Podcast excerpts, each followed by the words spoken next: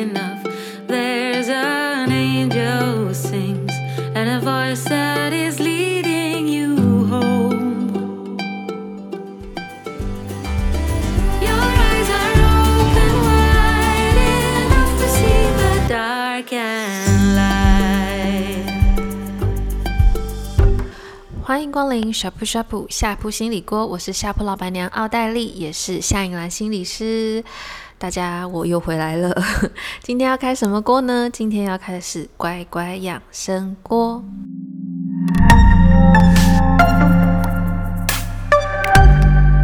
今天要聊聊什么话题呢？不晓得大家有没有听过，嗯，X 世代、Y 世代、Z 世代。OK，那你们是属于哪一个世代呢？我大概来说一下我自己好了，我自己是属于 Y 世代的这个族群。那我刚刚有稍微了解了一下 Y 世代，它比较确切的定义大概是一九八一到一九九五年之间出生的，呃，这群人就是 Y 世代，也就是现在大概二十七到四十二岁这之间的中壮年嘛，青年到壮年之间。那今天不是要聊来聊 Y 世代，聊我自己的。其实今天是要来聊我最近很有兴趣的一个时代。我相信有些听众，如果你们跟我一样是 Y 世代，也许你们如果有孩子，或是你们经常会呃在工作上碰到的这群小朋友，已经开始在上小学、幼儿园的小朋友，我们有一个新的名称给他们，叫做阿法世代。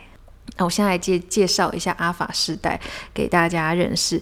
在呃澳洲有一一个 team，他们有特别针对这个阿法世代做了很多的研究啊，然后数据啊等等的来介绍这个阿法世代。那我觉得他们真的是整理得蛮好，也蛮有趣的，所以想要跟大家分享一下。如果想要了解现在所谓的年轻小朋友们在想什么，或者是他们有什么样的特色的，不管你是不是家长啦，如果你是老师。或是你工作上会需要跟这些人互动的话，都很欢迎可以听听看这一集。这个 team 呢，里面有一个作者，然后也是一个研究学者，然后他也有在 Tech 做过相关的演讲。他叫做 Mark McCrindle，他是一个澳洲人，那他还蛮有名的。只要你提到 Generation Alpha 阿法世代，通常就会提到这个人，或是会用他的一些研究数据等等。那他们有这个 team 有整理了一个。所谓的十个你所需要知道有关阿法世代的事实的这个 Top Ten Facts About Gen Alpha，我觉得很有趣，也跟大家分享一下。好，第一个呢，就是嗯，在这个世代，平均来说，每一周大概会有两百八十万的新生儿成为我们的。阿法世代，我、哦、刚忘了说，阿法世代的年纪呢，他们的定义大概就是二零一零年到二零二五年这之间出生的，大概就是十五年左右。那所以也代表说，我们还有两年的这个世代的孩子还没有诞生在我们的世界上哦。那再来第二个事实的话，就是。应该说到二零二五年截止啊，预计全球大概会有二十二亿的这个世代的人口会在我们的这个地球上。OK，好，第三个的话就是关于这个世代最多的人口可能会是产于什么样的国家呢？主要有三个，第一个就是印度，第二个是中国，第三个是印尼。好。所以大家可以知道一下哦，大概大部分的阿法世代的小朋友们都会是来自于哪些国家？好，第四个呢，嗯，就是大部分的阿法世代小孩的父母亲都是千禧世代，就是我这个年代啦，就是 Y 世代的。这个族群所产下的，因为他们现在大概可能幼儿园或是年纪最大的也就才十二岁吧，大概十二岁以下的小朋友或 baby，他们就是这个时代的孩子。那大概就是现在三四十岁左右，呃，或者是二十岁的尾声左右生下来的孩子。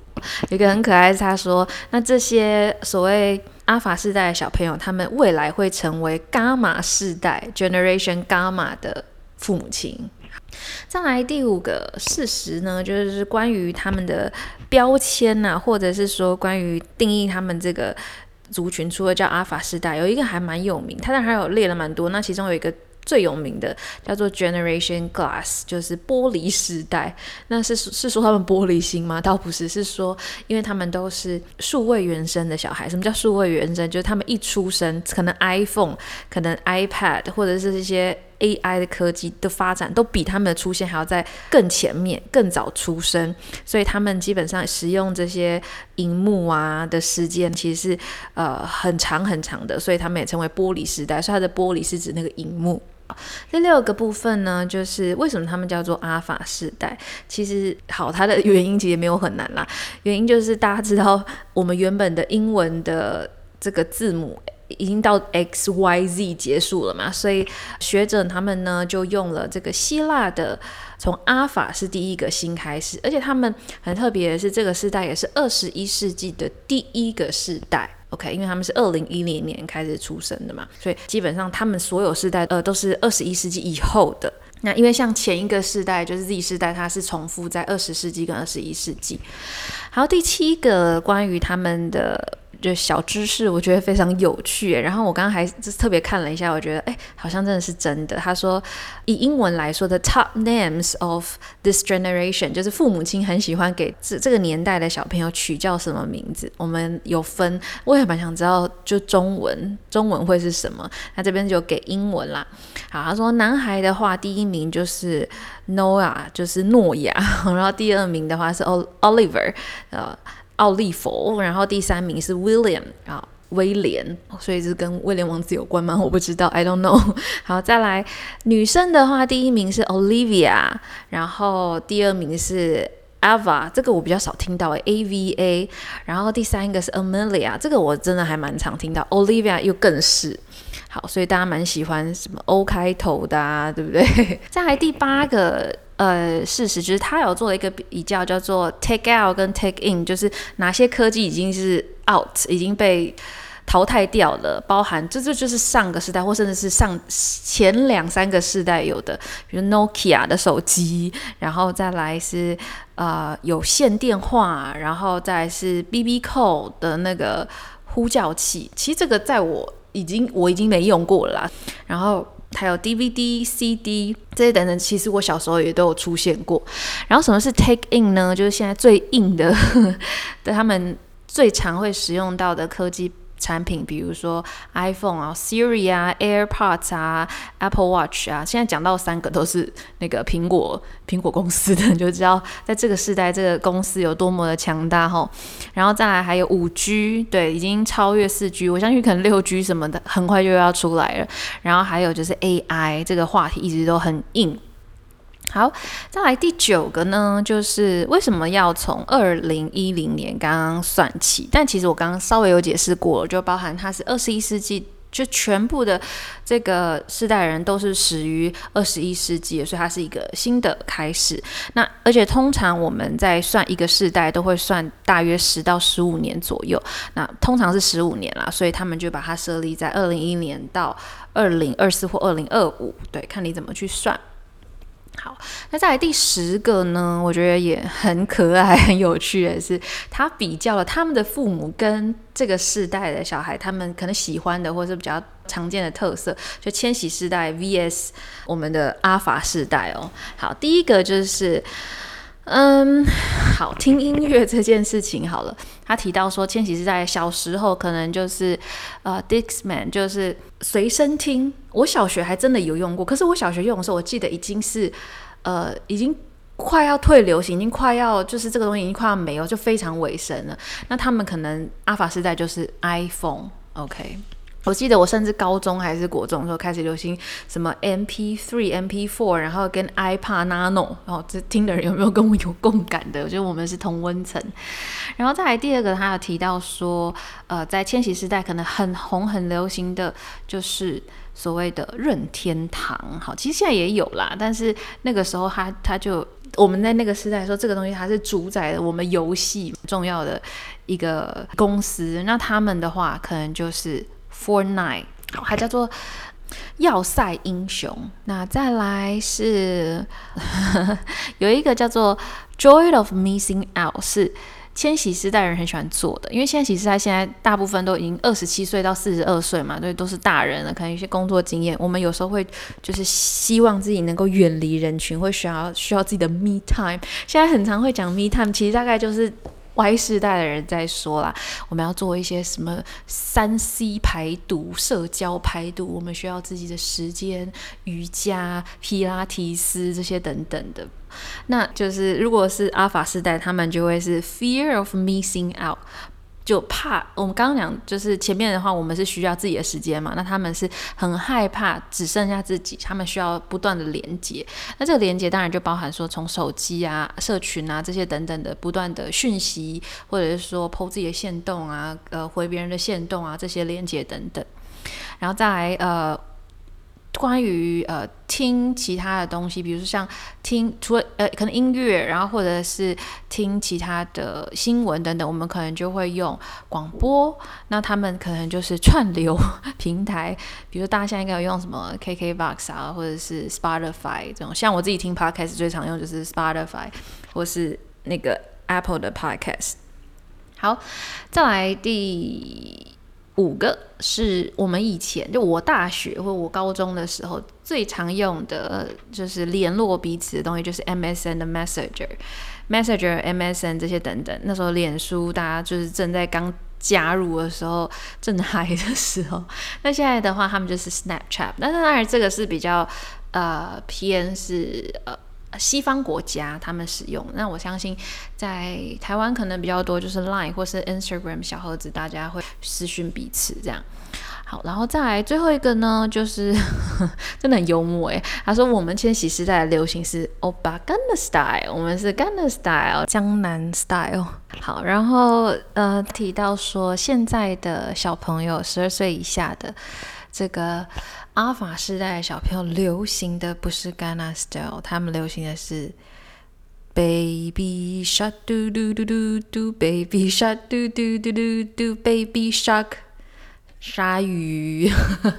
好，对，真的很可爱。以上呢就是这个 team 整理给我们的十个有关于阿法世代小朋友的 facts，我们需要知道的。其实，在网络上面，大家如果有兴趣的话，就是可以把关键字打进去 “Generation Alpha” 或者 “Alpha 世代”，就会呃翻到非常非常多中英文的相关研究啊，或者是文章。那其中，在一个翻转教育的这个网站里面，他有提到阿法世代，他们有四个特征，我觉得整理的蛮好的。然后也是我在临床工作上面跟小学生或者是他们的家长工作的时候，常常遇到的一些状况或者是发现。那这边也跟大家分享一下，如果你是这个时代的爸爸妈妈或者是教育者的话，你很适合听。好，第一个就是他们的动机变化快速。什么意思呢？就其实也可以理解啦，因为他们就是一个三 C 世代原生的呃原住民，所以他们从小呢，应该说这些 iPhone 啊、iPad 啊，或者这些 AI 网络的发明，可能比他们的出生还要更早，所以他们出生就直接使用这些东西。他们可能小学一个年级，或是更早，呃，在学龄前他们就有用过手机或知道手机。相较于呃我们的时代或在前几代，我们可能是到小学。国中、高中才开始有用到这些呃三 C 用品，呃，生长环境不同，以至于他们接收讯息是非常大量跟快速。尤其是现在非常流行就是短影片嘛，Reels 跟 Shorts，甚至连很多 YouTubers 他们的影片也会越来越短，或是他们的重心开始放在那种一分钟三十秒的短影片更多，因为那个就是流量密码。呃，他们的选择很多，可以看到的影片很多，来自世界各地，不分语言，不分。人类、动物，呃，各种兴趣都可以看得到，所以他们有很多发展的可能。那就是在这么多选择之下，人家不是说小孩子才做选择吗？那其实我觉得小学孩子也不用做选择啦，因为他的选择实在太多了，他都可以接触得到，导致他有一个兴趣，可他其实可能没办法持久，就会马上换到下一个兴趣了。那它的广度就很广，可是相对的深度可能就没有那么深。那他的呃努力学习的动机可能也会一直转变到不同的领域或事物上面，就会变成是说，哎，我们身为一个老师或是教育者啊，或者是陪伴的呃主要照顾者，就很难陪他们就是生根耕耘在某一个呃兴趣或者是才艺或者是某个领域上。好，那第二个特征就是他们的检索意愿会比较的低。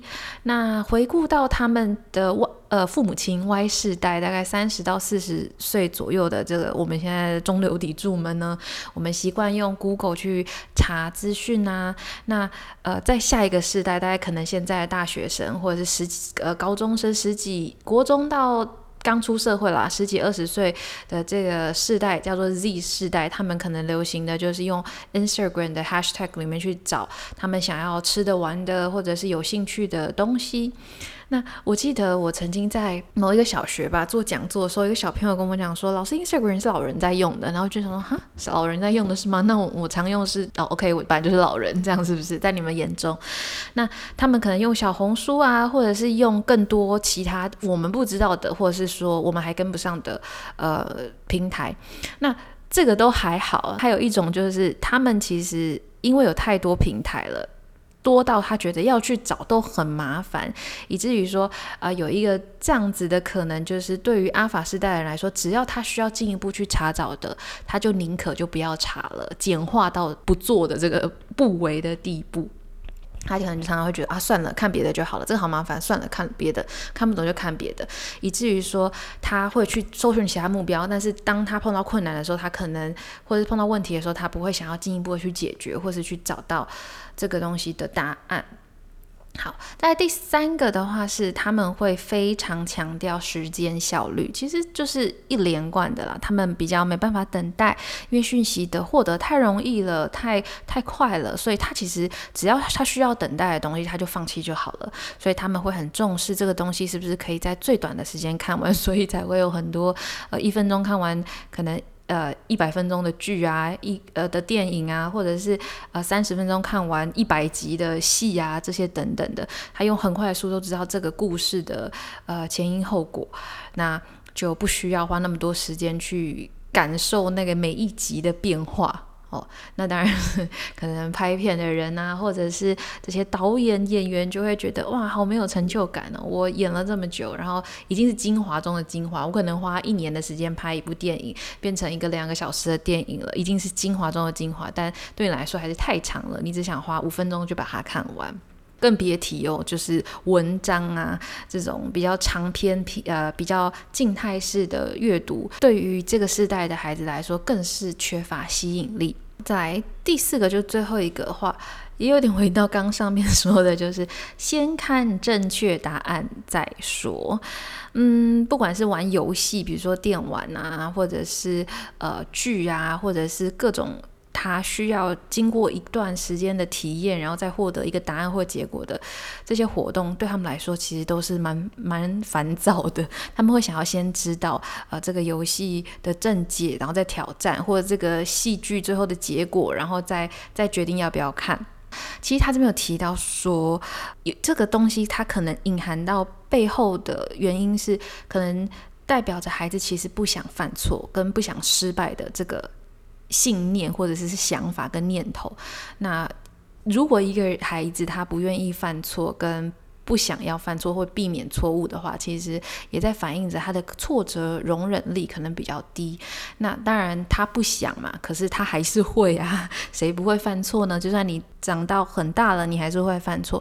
那他当他碰到这些困难的时候，他又不想面对的时候，他就可能会有一些情绪的困扰，或者比如说暴怒啊，或者是比较呃，你会觉得他好像很早就叛逆啊，或者是他不愿意尝试，或者是他不想努力这些等等的。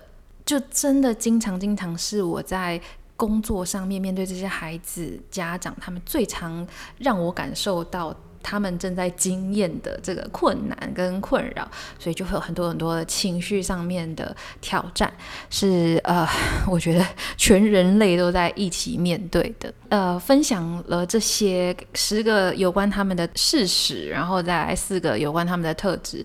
我这边有三个想要跟大家分享，我觉得我们可以一起努力的目标啦。我在跟他们的父母亲大人们说，当然，如果孩子有听到。的话，也可如果能够理解的话，那当然更好。第一个是，我觉得建立关系非常的重要，这不管什么世代都一样。只是对于这个年纪的孩子，因为他们被养成的过程中，父母亲其实都很尊重他们的意愿，也很重视他们的心理健康。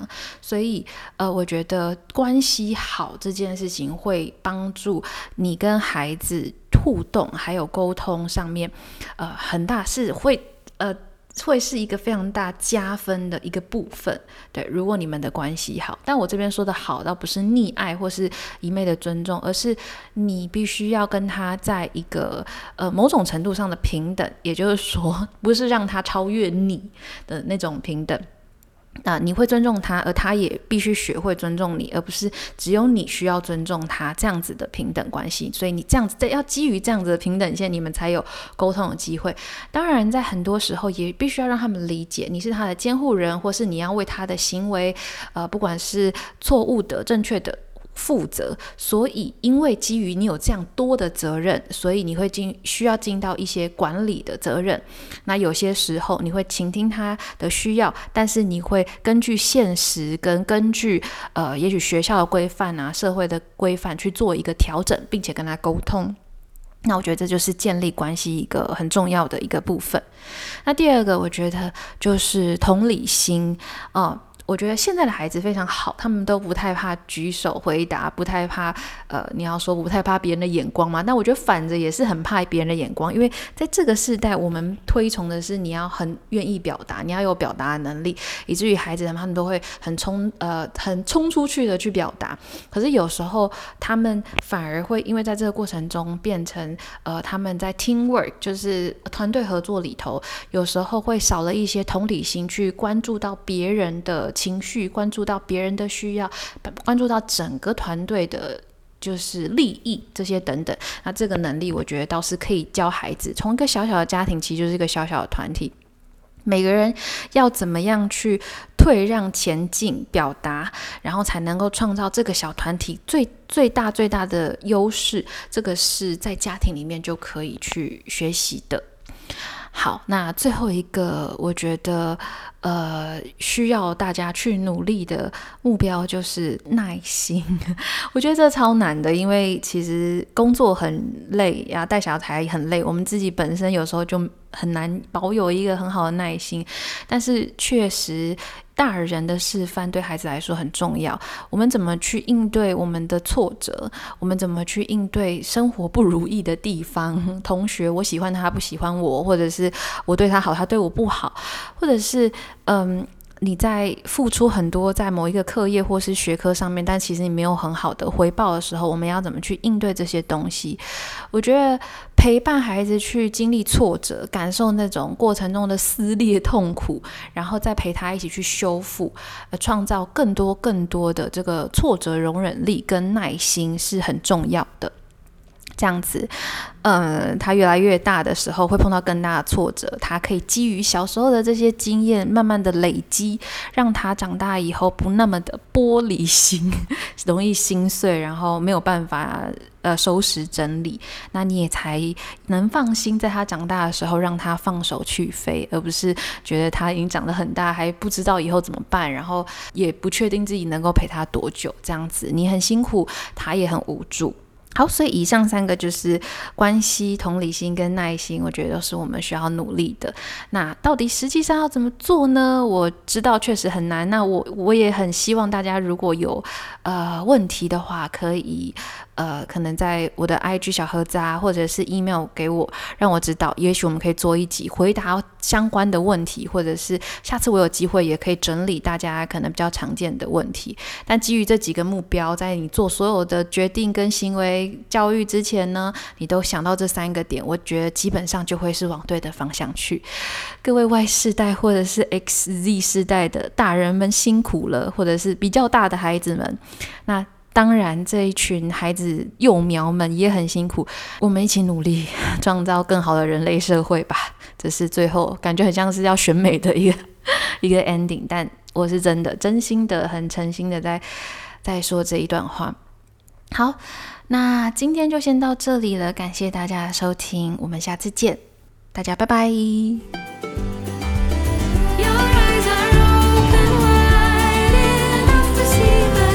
Again.